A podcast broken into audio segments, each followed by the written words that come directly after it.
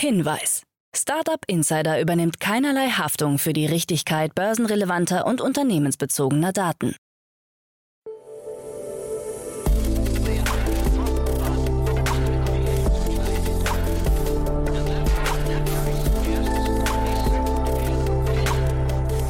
Startup Insider Daily.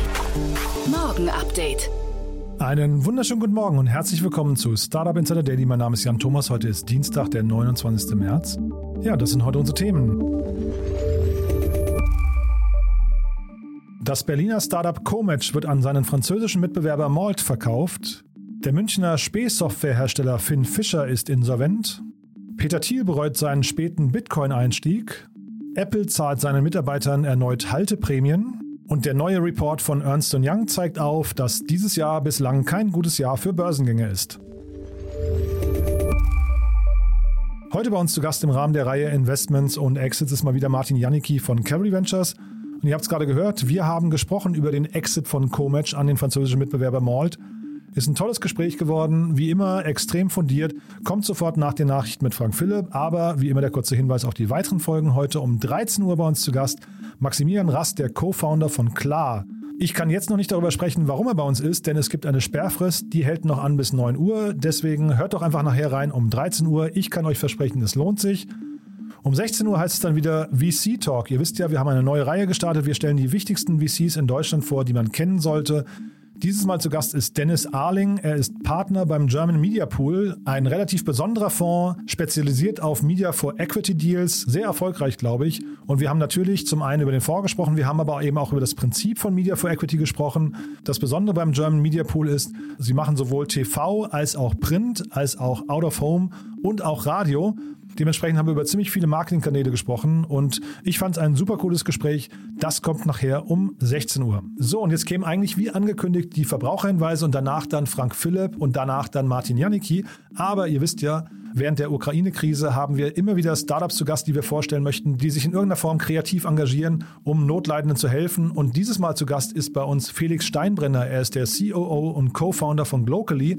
Und es ist ein tolles Projekt, was Sie gestartet haben. Es zeigt eigentlich wunderbar, finde ich, wie man helfen kann, ohne jetzt komplett sich verbiegen zu müssen. Denn ich finde, Glocally hat vorbildlich die Hilfe, die gebraucht wird, in ihren täglichen Ablauf äh, integriert. Und ja, wie das Ganze funktioniert, wie es dazu kam, das erzählt uns am besten Felix jetzt selbst. Deswegen freue ich mich sehr, dass er da ist. Hier ist Felix Steinbrenner, der Co-Founder und COO von Glocally. Hallo Felix. Hi Jan. Freut mich, dass ich hier sein darf. Freue mich auch. Und ja, toll, was ihr macht, muss ich sagen, äh, wie ihr euch engagiert. Wir stellen ja hier immer Startups vor, die sich irgendwie im, ja, in dieser doch traurigen Zeit gerade irgendwie besonders engagieren. Ähm, vielleicht bevor wir über euer Projekt reden, erzähl mal ganz kurz, was ihr normalerweise macht. Genau, also normalerweise verschicken wir Bestellungen aus dem E-Commerce schnell und nachhaltig mit E-Lastenrädern oder Events.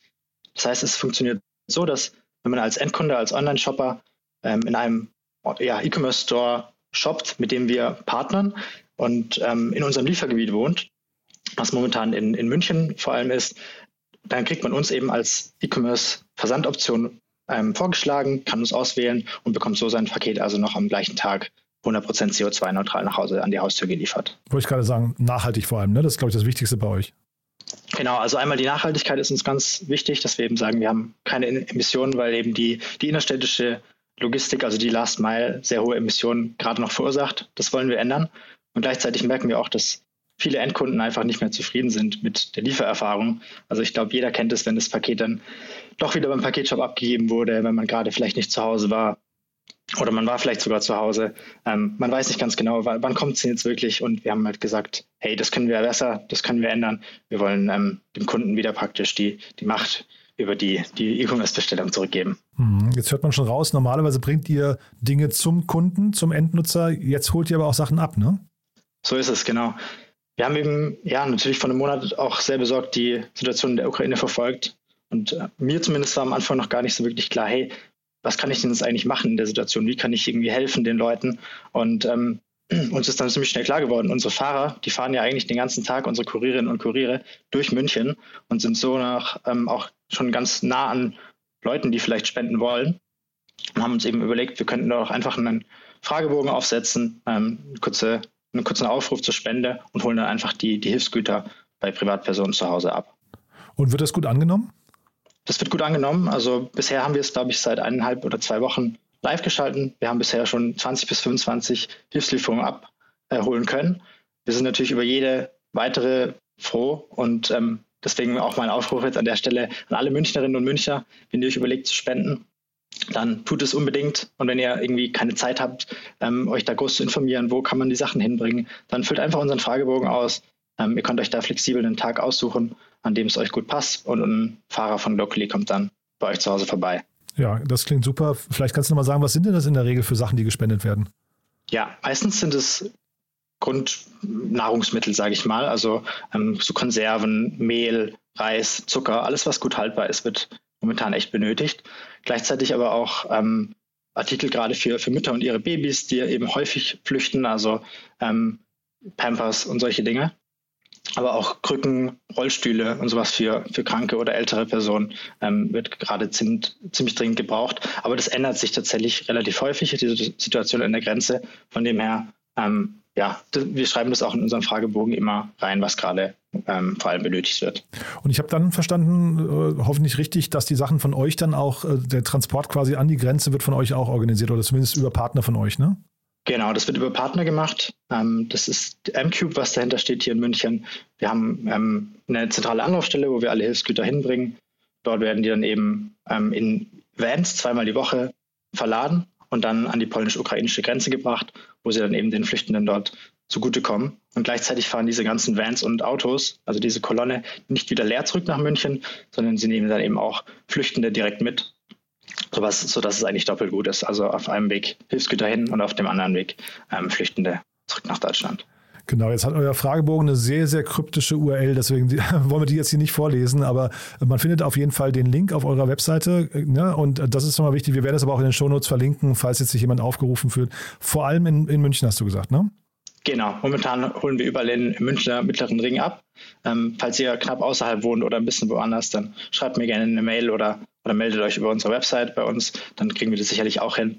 Und genau, auf der Website ist der Link zum, zum Typeform ähm, auf jeden Fall zu finden, auch über unser Instagram glocally.de. Super. Felix, tolle Aktion, muss ich sagen. Danke, dass ihr euch engagiert und dann erstmal viel Erfolg ja, für, für alle Projekte, die ihr gerade verfolgt. Vielen herzlichen Dank, Jan. Bis zum nächsten Mal. So, das war Felix Steinbrenner, COO und Co-Founder von Glocally. Und jetzt machen wir weiter im Programm, wie angekündigt. Zuerst kommen die Verbraucherhinweise, dann Frank Philipp mit den Nachrichten und danach dann, wie angekündigt, Martin Janicki von Cavalry Ventures. Startup Insider Daily. Nachrichten. Berliner Startup Comatch an Malt verkauft. Das Berliner Berater-Startup Comatch geht an das französische Unternehmen Malt. Comatch hatte seit seiner Gründung im Jahr 2014 rund 15 Millionen Euro eingesammelt, unter anderem von Acton Capital Partners, dem VC B2V sowie von der Investmentgesellschaft Atlantic Labs. Comatch vermittelt Berater an Unternehmen und verspricht dabei einen Zeitraum von 48 Stunden, bis das Unternehmen vom passenden Berater besetzt ist. Laut Unternehmen sind im Comatch-Netzwerk mehr als 15.000 Berater zu finden, die aus mehr als 120 Ländern stammen.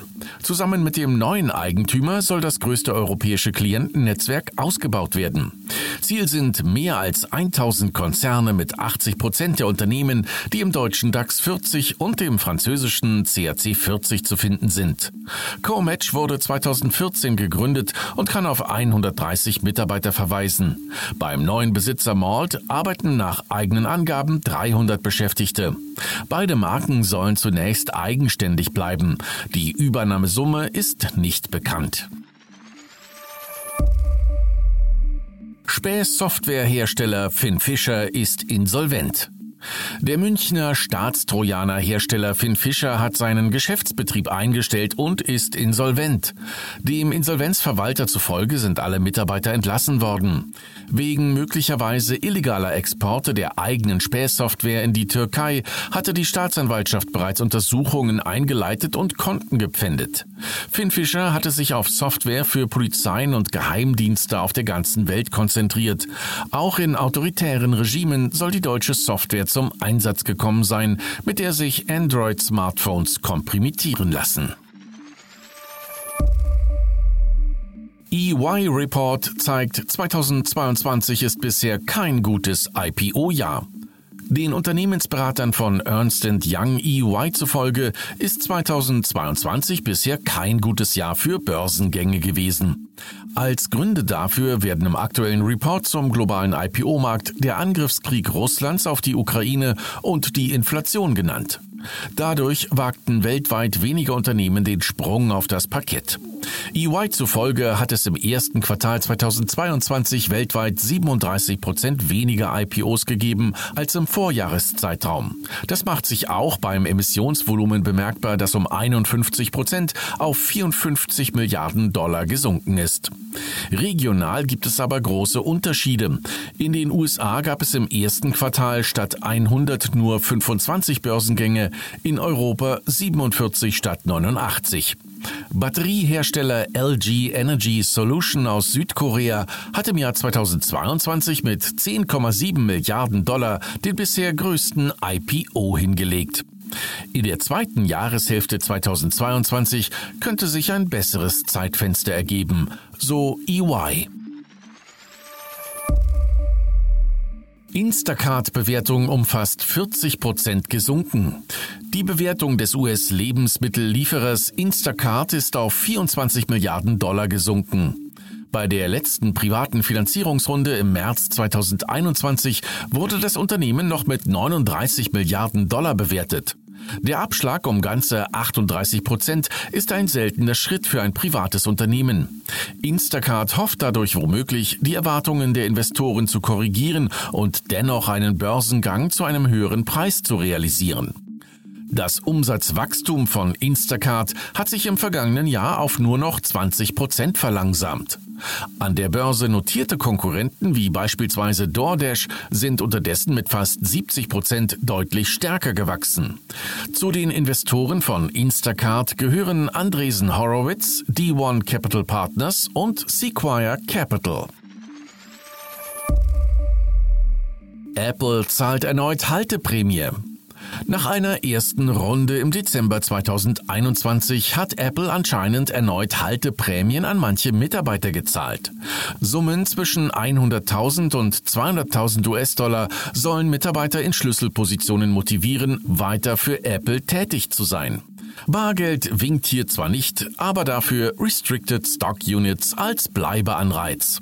Die Aktienpakete bestehen aus einem Wert von bis zu 50.000 Dollar, die jeweils jährlich über vier Jahre hinweg verteilt werden sollen. So stellt Apple sicher, dass es sich Empfänger der Sonderzahlung in nächster Zeit nicht doch noch anders überlegen. Bei der ersten Halteprämie Ende 2021 wurden noch insgesamt 180.000 Dollar pro Mitarbeiter als maximale Summe angegeben, ebenfalls als Aktienpaket mit vier Jahren Laufzeit. Peter Thiel bereut späten Bitcoin-Einstieg. Der PayPal-Mitgründer, CEO von Palantir und Milliardär Peter Thiel hätte gerne früher mit Investitionen in Kryptowährungen begonnen. Seinen späten Einstieg bezeichnete er jetzt selbst bei einer Konferenz als seinen größten Fehler in der letzten Dekade. Trotz seines großen Interesses habe er das Potenzial unterschätzt, führt er weiter aus. Schon 2011 hatte er Kryptowährungen auf dem Radar, investierte aber nicht. Beklagen muss sich Thiel unterdessen nicht. Seine Geschäfte sind auch ohne Bitcoin gut gelaufen, gehört er doch mit einem geschätzten Vermögen von fast 9 Milliarden Dollar zu den 300 reichsten Menschen der Welt. Elon Musk denkt über eigenes soziales Netzwerk nach. Die Tweets von Tesla-Chef Elon Musk schlagen oft hohe Wellen. Ob Twitter dabei auch in Zukunft das Lieblingsmedium von Musk sein wird, darf in Frage gestellt werden. Denn nun gab Musk bekannt, er würde ernsthaft über eine eigene Plattform nachdenken. Weitere Details dazu nannte er allerdings nicht. Einer von ihm kürzlich gestarteten Umfrage zufolge gaben gleich 70 Prozent der Befragten an, dass sich Twitter nicht an das Prinzip der freien Meinungsäußerung halte. Die Konsequenzen der Umfrage werden Musk nach wichtig sein. Ähnliche Ideen hatten bekanntlich auch Donald Trump mit seinem Truth Social oder andere Twitter-Konkurrenten wie Getir oder Parler verfolgt. Bisher ist allerdings keines der neuen Netzwerke an die Reichweite des Originals herangekommen. Rekordpreise für Fußballer-NFTs.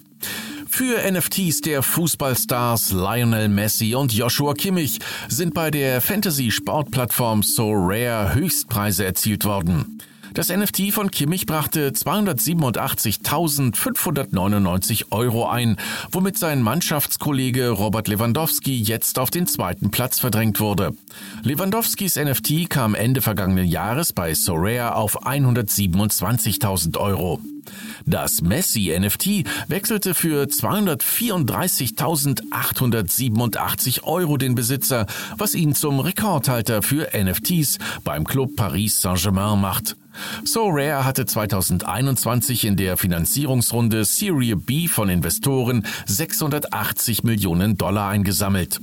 Das Pariser Unternehmen ist mittlerweile auch offizieller Partner der ersten und zweiten Fußball-Bundesliga sowie der spanischen La Liga, wenn es um NFT-Karten geht, die Gamer gegeneinander antreten lassen können.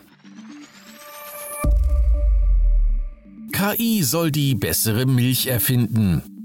Milch gilt als relevantes Klimaproblem, da Milchkühe je nach Rasse und Fütterung 400 bis 700 Liter Methan pro Kuh und Tag in die Atmosphäre rülpsen. Das summiert sich zu mehr als 56 Prozent der gesamten Treibhausgasemission der deutschen Landwirtschaft. Um künftig echte Kuhmilch ohne Kuh zu erschaffen, hat das chilenische Unternehmen NotCow eine künstliche Intelligenz programmiert, mit deren Hilfe ein Milchersatz kreiert wurde, der in Geschmack, Farbe und Weiterverarbeitungsmöglichkeiten echter Milch entspricht, aber vollständig aus Pflanzen hergestellt wird. Dazu wurden zunächst sämtliche Moleküle, die in Kuhmilch vorkommen, analysiert und anschließend in einer Moleküle-Datenbank von 300.000 Pflanzenarten die passenden Ersatzstoffe gefunden. Startup Insider Daily. Kurznachrichten. In Hamburg geht ein neues Förderprogramm für junge Unternehmen aus der Finanzwirtschaft an den Start. Mit dem Programm InnoFintech sollen Existenzgründungen und Ansiedlungen von jungen, innovativen Unternehmen aus dem Finanzbereich sowie angrenzender Segmente mit bis zu 200.000 Euro Zuschuss unterstützt werden. InnoFintech ist Teil des Hamburger Masterplans Finanzwirtschaft. Es ist mit Mitteln in Höhe von 2,5 Millionen Euro ausgestattet. Tesla bereitet einen Aktiensplit vor. Medienberichten zufolge will dies der Vorstand des amerikanischen Elektrofahrzeuge- und Batterieherstellers der kommenden Hauptversammlung vorschlagen. Tesla hat seine Aktien zuletzt im August 2020 gesplittet. Die Aktien hatten sich seit dem 5 zu 1 Split, der am 31. August 2020 in Kraft trat, mehr als verdoppelt.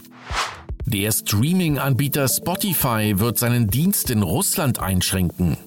Grund hierfür sei ein neues russisches Mediengesetz, das Äußerungen zum Ukraine-Krieg, die von den staatlichen Darstellungen abweichen, unter Strafe stellt. Unter der Marke Google Health forscht Google bereits seit mehr als einem Jahrzehnt im Gesundheitsbereich. Jetzt hat das Unternehmen ein neues Projekt zur Erfassung von Vitalwerten gestartet. Dieses funktioniert mit einem Smartphone. Nutzer sollen es auf den Brustkorb legen können und dabei die gleichen und bessere Erkenntnisse wie ein Stethoskop erhalten. Also Herzschlag, Atmung, Röcheln und Atemwegsstörungen. Und das waren die Startup Insider Daily Nachrichten von Dienstag, dem 29. März 2022. Startup Insider Daily. Investments und Exits. Ja, wie immer, ich freue mich. Martin Janicki ist hier von Camry Ventures. Hallo Martin. Ja, hallo Jan, wie immer freue ich mich zu Gast zu sein. Ja, und ich freue mich auf ein cooles Thema, aber vielleicht wie immer, bevor wir loslegen, ein paar Sätze zu euch, oder? Ja, genau. Äh, danke dir, Jan. Ähm, ja, ich bin äh, Principal bei einem Berliner-based Pre-Seed und Seed-Fonds namens Cavalry.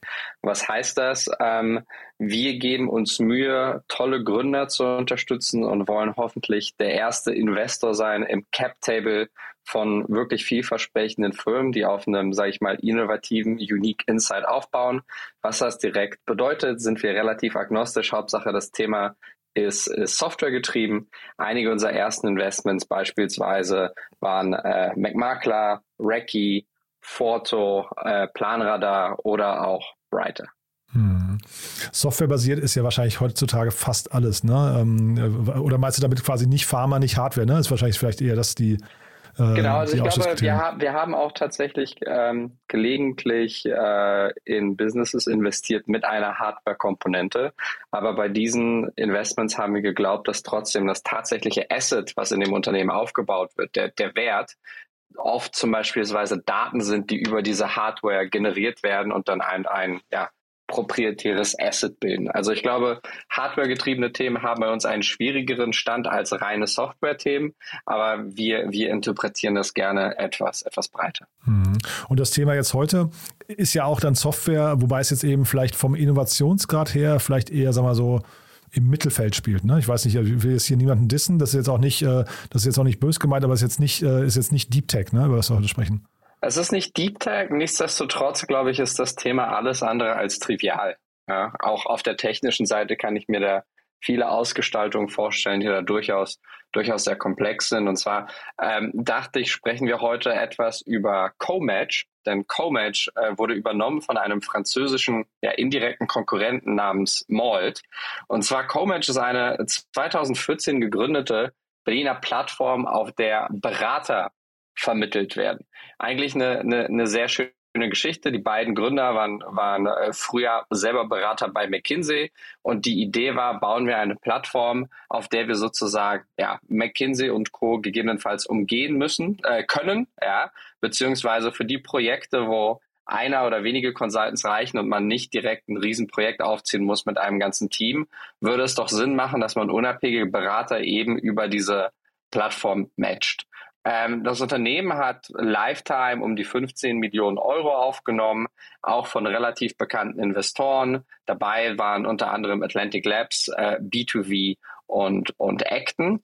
Und eben Comatch hat gerade bekannt gegeben, dass sie gemerged sind mit einem ja, Pariser Konkurrenten, wobei Konkurrenten sollte man auch nicht unbedingt sagen, weil insofern ich das Geschäftsmodell von Malt verstehe, ist es zwar auch eine Matching-Plattform, aber eher auf der Freelancer-Ebene. Das heißt, dort findet man zum Beispiel eher Developer als, als Management-Consultant. Interessanterweise ähm, ist Malt als Unternehmen äh, ja, ein, zwei Jahre älter als äh, Comatch. Das heißt, die wurden 2013 gegründet und waren ein bisschen auf einer anderen ja, Fundraising-Flughöhe unterwegs als, als Coleman denn Malt hat äh, erst im letzten Sommer bekannt gegeben, dass sie eine knapp 100 Millionen große Runde an Funding aufgenommen haben, die von äh, Goldman Sachs und, und Euraseo angeführt worden ist. Und jetzt, glaube ich, die Hoffnung für Malt, sich ebenso ja, geografisch, aber auch äh, thematisch weiterzuentwickeln, indem irgendwie Co-Match in die Plattform integriert wird und, und somit sozusagen ja, der, der GMV weiter hochgetrieben wird. Ich höre erstmal raus, du findest das ein, ein Merger, der Sinn ergibt, ne? Ja, also ob es auf der Business-Ebene Sinn ergibt, wird sich zeigen. Ähm, wir haben ja schon vor zwei Monaten knapp gesprochen über die Übernahme von, von CoachUp und äh, wo CoachUp Clayton übernommen hat oder ein Teil von Clayton. Das war ein ähnliches ähm, Geschäftsmodell aus, aus Österreich äh, stammt. Ähm, ich glaube, auf dem, auf dem, äh, aus der Vogelperspektive macht das Modell auf jeden Fall Sinn, wenn man einen Marktplatz hat ähm, und die Infrastruktur besser ausgelastet bekommt. Das heißt, man muss einmal die Software bauen, man muss einmal ein ein Support-Team haben und ähnliches, aber möglichst viele Transaktionen über, über eine Struktur zu schieben, statt hier über zwei verschiedene Strukturen, verspricht jetzt erstmal High-Level deutlich mehr Effizienz und bessere Auslastung, was direkt ähm, ja, zu, zu besseren Margen führen sollte. Ob das letztendlich genauso funktioniert, ähm, wird sich, wird sich in der Realität zeigen. Ich glaube, oft macht das am Reißbrett deutlich, deutlich mehr Sinn, als, als dass das am Ende das, das wirklich durchschlägt. Wie das hier ist, habe ich tatsächlich keine, keine starke Meinung zu. Hm. Man sieht auf jeden Fall, dass der Merger bei dem AdWords-Team noch nicht angekommen ist, denn da herrscht auf jeden Fall die weiterhin die gleiche Schlacht. Da buhlt man eben um die Keywords des jeweils anderen. Äh, also da, da gehen beide dann parallel drauf. Und wahrscheinlich ist das erstmal so ein Punkt. Ähm, man hat gesehen, Malt ist auf jeden Fall schon in Deutschland aktiv das sorgt ja natürlich dann auch für Kosten, ne, die man jetzt vielleicht einsparen kann. Ja, genau, genau. Also ich glaube, was ich tatsächlich interessant finde an dem ganzen Thema ist, dass es dann doch in der ähm, in der Kategorie einen leichten Druck zur Konsolidierung gibt. Ja? Also man merkt äh, Customer Acquisition Cost, das heißt, wie du gerade richtig gesagt hast, man bietet auf die gleichen Keywords. Ähm, es wird deutlich teurer, Berater und Kunden zu akquirieren, weil man gegeneinander kämpft. Es gibt sicherlich auch ein nicht unbegrenztes Marktpotenzial. Ähm, außer der Markt wird zunehmend offener, solche Leistungen über eine Online-Plattform zu buchen, statt, sage ich mal, zu, zu dem Berater um die Ecke zu gehen oder statt zu der Brandname Consultancy zu gehen. Und äh, ja, entsprechend, ich glaube, wenn man sich überlegt, dass die klassischen VC Fund Cycles ausgelegt sind auf zehn, vielleicht zwölf Jahre und man jetzt Unternehmen hat, die, die seit eben neun, neun, zehn Jahren unterwegs sind auf dem Markt, fragen sich natürlich auch die Investoren, wohin geht die Reise hin und, und wann kann ich ein, ein potenziell gutes Investment auch in Liquidität verwandeln. Hm. Und jetzt, äh, du hast die Fundraising-Strategie angesprochen. Äh, ich fand das jetzt eher beeindruckend, dass ein Co-Match äh, es scheinbar nicht nötig hatte, Geld aufzunehmen seit, ähm, ich weiß nicht, fast vier Jahren. Du siehst es ein bisschen anders. Du sagst, ähm, sie hatten jetzt eben nicht die, die volle Kriegskasse und jetzt gewinnt hier vielleicht der, der das bessere Fundraising gemacht hat, ne? Nein, so würde ich das gar nicht sehen. Also ich glaube auch, wenn man, wenn man in der Presse liest, dass das Comatch um die 150 Mitarbeiter gehabt haben soll oder hat, äh, Mold, ich glaube, etwas mehr als doppelt so viele, äh, sind das für mich schon Indikatoren, dass dass, dass das Co-Match ein Unternehmen ist, was in sich funktioniert hat. Ähm, die, die Frage ist natürlich, äh, eben wenn man jetzt ein, ein VC-Fonds hat, der acht plus Jahre alt ist, fragt man sich, fragt man sich auch, ähm, wo geht das Investment hin? Ja, und äh, ist das eigentlich noch, wohin ich, äh, ich, ich hinein investiert habe vor acht, neun oder zehn Jahren? Und wenn dort um die Ecke ähm, jemand kommt mit einem attraktiven Offer, was intuitiv Sinn hat, Sinn macht, ja, wir wissen ja auch nicht, ob das Offer in Cash oder in Shares stattgefunden hat, kann das äh, eine schöne Art und Weise sein, den Investoren, aber auch den Gründern ähm, hier die, die Möglichkeit für, für ja, eine, eine Pause, einen Neustart oder wie auch immer zu gönnen. Also das ist alles hochspekulativ, ja, aber ich glaube, man darf nicht vergessen, dass, dass acht Jahre für ein Startup wirklich viel Zeit sind. Das ist für, das, für den Lebenszyklus eines Unternehmens insgesamt nicht viel Zeit, das möchte ich hier gar nicht suggerieren. Ähm, aber ich, ich glaube, es ist genug Zeit, als dass man sagt, dass man Dinge grundsätzlich überdenkt und, und schaut, ob das für die nächsten acht Jahre auch noch so Sinn macht. Hm. Ja, klar, und das Energielevel hochzuhalten ist natürlich echt eine Kunst, ne, bei, bei so einer langen Strecke. Zeitgleich äh, auf der Webseite steht 5000 durchgeführte oder mehr als 5000 durchgeführte Projekte in den äh, sechs Jahren. Das klingt halt schon mal, finde ich, wie, wie du sagst, nach einem sehr soliden Case. Also ich fand das erstmal ganz beeindruckend. Ähm, zeitgleich äh, kann man das gener generalisieren, Martin, dass solche ähm, Vergleiche dann auf internationaler, europäischer Ebene dann doch irgendwie über übers Fundraising auch entschieden werden? Kommt drauf an. Ich glaube jetzt im konkreten Fall von, von Comatch und, und Malt äh, weiß ich nicht, inwiefern diese Unternehmen tatsächlich Kopf an Kopf sich gegenüberstanden. Ja, so wie ich das verstehe von der Oberfläche, ging Comatch deutlich stärker in die Management-Consulting-Schiene, was auch Sinn machen würde, weil die Gründer natürlich selber von McKinsey stammen, während Malt eher auf der eher Freelance-Schiene äh, bei den ja bei den eher technischen ähm, Jobs Jobs unterwegs ist. Ähm, in, insofern ja, werden Sie, würden Sie direkter Kopf, Kopf an Kopf, sage ich mal, gegeneinander antreten, würde ich dir da hundertprozentig beipflichten. Nichtsdestotrotz stellt sich natürlich die Frage, ähm, ab wann kann man das in ein schönes, profitables Business denn skalieren und oder wie schnell kann man wachsen? Es ist immer eine Frage von, ähm, zu welchem Punkt habe ich, habe ich Fixkosten und zu welchen Punkten habe ich variable, äh, variable Gewinne und, und wann lasse ich das gegeneinander laufen, so dass ich auf ein, eine attraktive Marge am, am Ende bei herauskomme. Und ich glaube, das sind halt eben solche Überlegungen, die dazu führen können, dass man sich wie hier hinsetzt und sagt, gemeinsam ist man doch stärker und kommt näher an eine kritische Masse heran, die, die für beide einen Win-Win bieten kann. Hm. Jetzt habe ich vorhin so ein bisschen despektierlich gesagt, es ist nicht besonders innovativ. Ne? Und das ist jetzt gar nicht, ähm, ich glaube, das Businessmodell an sich, da steckt wahrscheinlich schon viel Musik drin, aber äh, was ich damit sagen wollte, die, die Software an sich muss, glaube ich, nicht viel können. Ne? Das ist hinterher ein Marktplatz, der möglicherweise so ein paar, äh, was ich, grundlegende Matching-Algorithmen hat, aber viel mehr doch wahrscheinlich nicht, oder? Und äh, auch hier ähm, würde ich dir sagen, es ist eine große Frage, wen man da genau versucht zu matchen und wie viel des Matchens man übernimmt. Also wir haben bei uns aktuell im Fonds zwei Investments, die auch ja in Richtung Work Marketplace gehen, nichts miteinander zu tun haben, beide mit Developern was zu tun haben, beide mit Co-Match und Malt nichts am Hut haben und wo wir trotzdem davon überlegt, äh, überzeugt sind, dass, dass beide ein, ein riesiges Potenzial haben. Ne? Also man kann in dem Moment, in dem man Menschen und Aufgaben perfekt matchen kann, und das ist eine Kunst für sich selber, die man wirklich sehr, sehr weit in die Tiefe definieren kann, hat man, glaube ich, einen sehr, sehr großen Wert. Auf der anderen Seite, wenn man es schafft, ein komplettes Projekt relativ nahtlos abzuwickeln auf einer Softwareplattform von ich finde mein Team drauf, zu ich kann mein Team darauf bezahlen, zu ich kann mein Projektmanagement darauf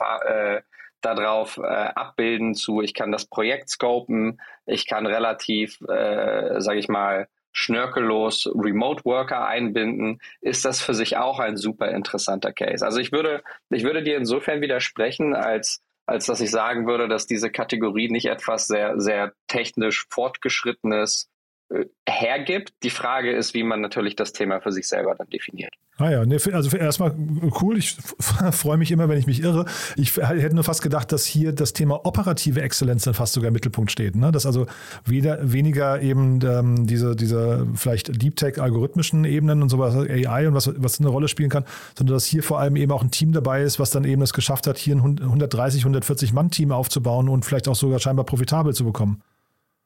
Ja, das stimmt. Also um mich ein bisschen mehr aus dem aus dem Nähkästchen zu, zu, zu, zu, zu reden, ja. Ich meine, wir haben bei uns im Fonds ein, ein undisclosed Investment. Da haben wir tatsächlich ein Team an an Oxbridge PhDs, die tatsächlich Raketenforscher waren. Und die bauen an nichts anderes als Algorithmen, um Developer mit Code zu matchen, weil sie meinen, dass sie Code irgendwie verstanden haben und dass sie da ganz genau verstehen können, wer was coden kann und nicht. Ja, und wenn man daraus, sage ich mal, eine Wissenschaft macht, ja, und es schafft, den perfekten Freelancer auf das perfekte technische Problem zu matchen, ist da unglaublich viel Wert dahinter und ist dann auch wirklich deep, deep, deep Tech. Ähm, deswegen ist das alles wirklich eine, eine Frage der Ausgestaltung. Äh, Ausgestaltung. Ja. Ist Code quantifizierbarer als Management Consulting? Wahrscheinlich schon, ja, das würde ich mit mir mitgeben. Die Frage ist auch, welche Datenpunkte hat man, die man hier, hier einführen kann. Aber du siehst, dieses, dieses reine Matching-Thema, äh, glaube ich, wird erstens in einem Hybrid Work Environment, was ja durch, durch Corona einen massiven äh, Katalysator erfahren hat, ähm, wird das immer, immer relevanter und entsprechend glaube ich auch, dass das ein Space ist, der, der langfristig interessanter wird und, und wo auch viel, viel passieren wird. Hm. Du, da vielleicht nochmal eine, eine allgemeine Frage, wenn du erlaubst. Und zwar, du hast eben gerade gesagt, man weiß nicht, ob es in Equity oder in, in Cash bezahlt wurde. Diese Fragestellung, ähm, die kommt ja wahrscheinlich oft, ne? Dann, wenn, wenn solche Übernahmen, solche Konsolidierungen anstehen. Hat man da Interessensparität, also zwischen Gründern und, und äh, Investoren oder ähm, gehen da die Meinungen auch so ein bisschen auseinander? Ich glaube, es gibt, ähm, es gibt immer verschiedene Mischungen und, und eine Wahl. Ja, äh, ich habe jetzt des Öfteren erfahren, dass man, dass man ähm, als Investor oder als Gründer die Wahl hat zwischen einem Share- oder Cash-Mix. Ja, die Gründer bleiben ja auch oft noch mindestens einige Monate mit an Bord und, und arbeiten quasi an einem ähm, Earnout mit. Aber klar, damit Cash überhaupt eine, eine Option ist, muss das kaufende Unternehmen liquide genug sein. Ähm, und das ist dann wiederum die Frage des Investors, der die letzte Runde des kaufenden Unternehmens finanziert hat und ob die ähm, so etwas überhaupt auf dem Fahrplan hatten und, und ob das anorganische Wachstum hier als ebenso attraktiv eingestuft wird oder strategisch relevant, wie eigentlich das organische Wachstum, für das äh, das Geld vorgesehen war. Also das, das muss man unter der Haube sich ein bisschen genauer anschauen. Äh, ob man jetzt hier äh, grundsätzlich einen Interessenkonflikt hat zwischen Gründern und Unternehmern speziell, das ist nicht auszuschließen, aber ich, ich glaube, in den allermeisten Fällen ist man dort schon sehr stark geleint. Super, Martin. Also ein schöner Ritt, finde ich. Ähm, auch die Earnout-Phase können wir vielleicht nochmal besprechen. Bei Gelegenheit ist ja auch nochmal, wie, wie man sowas gut gestaltet, damit es auch funktioniert. Hast du bestimmt auch die eine oder andere Idee. Aber ich finde für den Moment, ich weiß nicht, haben wir was Wichtiges vergessen zu Comatch? Äh, nein, also ich, ich freue mich für das Team. Ich glaube, sie haben hier wirklich ähm, ein solides Unternehmen gebaut. Ich meine, ich sehe sehr wenige Zahlen, aber ich glaube, die Mitarbeiteranzahl, die Anzahl der Projekte, dass sie 25 der 40 DAX, äh, 25 von 40 DAX 40 Unternehmen äh, als Kunden gewinnen konnten. Das spricht alles nach, nach einem sehr soliden Business, was in Anführungsstrichen mit nur 15 Millionen Euro Venture Capital aufgebaut worden ist. Ich hoffe, Sie sind mit der Transaktion happy, ja, die jetzt stattfindet. Ich kann es mir sehr gut vorstellen. Äh, und ich kann mir vorstellen, dass das neue Unternehmen im Verbund ähm, wirklich einer, einer interessanten Zukunft entgegensteuert, weil äh, sie, sie eben durch die aktuelle Makrolage und Trends sehr viel Wind in die Segel bekommen. Total. Nee, stimme ich voll zu. Und ich finde, wie gesagt, das klingt eigentlich, also wenn, wenn sie jetzt nicht verkauft hätten, 130, 140 Mitarbeiter, klingt auch nach einem soliden kleinen Mittelständler eigentlich schon, der dann einfach äh, hätte weiter existieren können. Ist wahrscheinlich nicht der Wunsch von Investoren, aber so rein als aus Business äh, Building Opportunity oder, oder, oder äh, Gesichtspunkten ist das doch erstmal ein cooles Ergebnis, oder? Äh, ganz genau. Also man steckt in den Zahlen nicht drin, aber ich kann mir gut vorstellen, dass das ähm, ja unter, unter der Haube deutlich größer und profitabler ist, als vielleicht nur die 15 Millionen an Venture Funding auf sich schließen lassen. Entsprechend bin ich da auch kein Verfechter davon, den, den, den Erfolg von Unternehmen nur an Capital Raised zu bemessen. Ich glaube, das war ein Hype, der insbesondere die letzten drei Jahre besonders stark äh, in, in den Fokus gekommen wird und auch etwas, was dazu geführt hat, dass wir uns aktuell in einer ja schon sehr signifikanten Korrekturbewegung befinden von den von den Public Markets, ja, die jetzt auch natürlich immer weiter auf der privaten Seite durchschlägt. Super, Martin. Du dann lieben Dank, dass du da warst und ich freue mich auf in zwei Wochen. Super, danke Jan. Bis dann. Startup Insider Daily der tägliche Nachrichtenpodcast der deutschen Startup-Szene. So, das war Martin Janicki von Cavalry Ventures. Ich hoffe, es hat euch Spaß gemacht. Wenn dem so sein sollte, wie immer, die bitte empfehlt uns doch gerne weiter. Wir freuen uns immer über neue Hörerinnen und Hörer, die uns noch nicht kennen. Und ansonsten sage ich mal bis nachher. Ihr habt es ja gehört, um 13 Uhr geht es hier weiter mit Klar. Maximilian Rest, der Co-Gründer von Klar, ist bei uns. Warum? Das erfahrt ihr nachher. Und dann um 16 Uhr unsere Reihe VC Talk. Dieses Mal zu Gast Dennis Ahling, der Partner vom German Media Pool. Wir sprechen zum einen über Media Deals, also Media for Equity Deals, aber wir sprechen eben auch über die Werbewirksamkeit verschiedener Kanäle wie Print, Out of Home, Radio und TV und natürlich auch über das ganze Konstrukt hinter Media for Equity, also die Frage, für wen macht das überhaupt Sinn? Lohnt sich das überhaupt? Sollte man überhaupt Anteile abgeben für Dinge, die man eigentlich mit Geld bezahlen kann? Antworten auf diese Fragen gibt es nachher um 16 Uhr mit Dennis Ahling. So, ansonsten euch noch einen wunderschönen Tag erstmal und hoffentlich bis nachher. Ciao, ciao.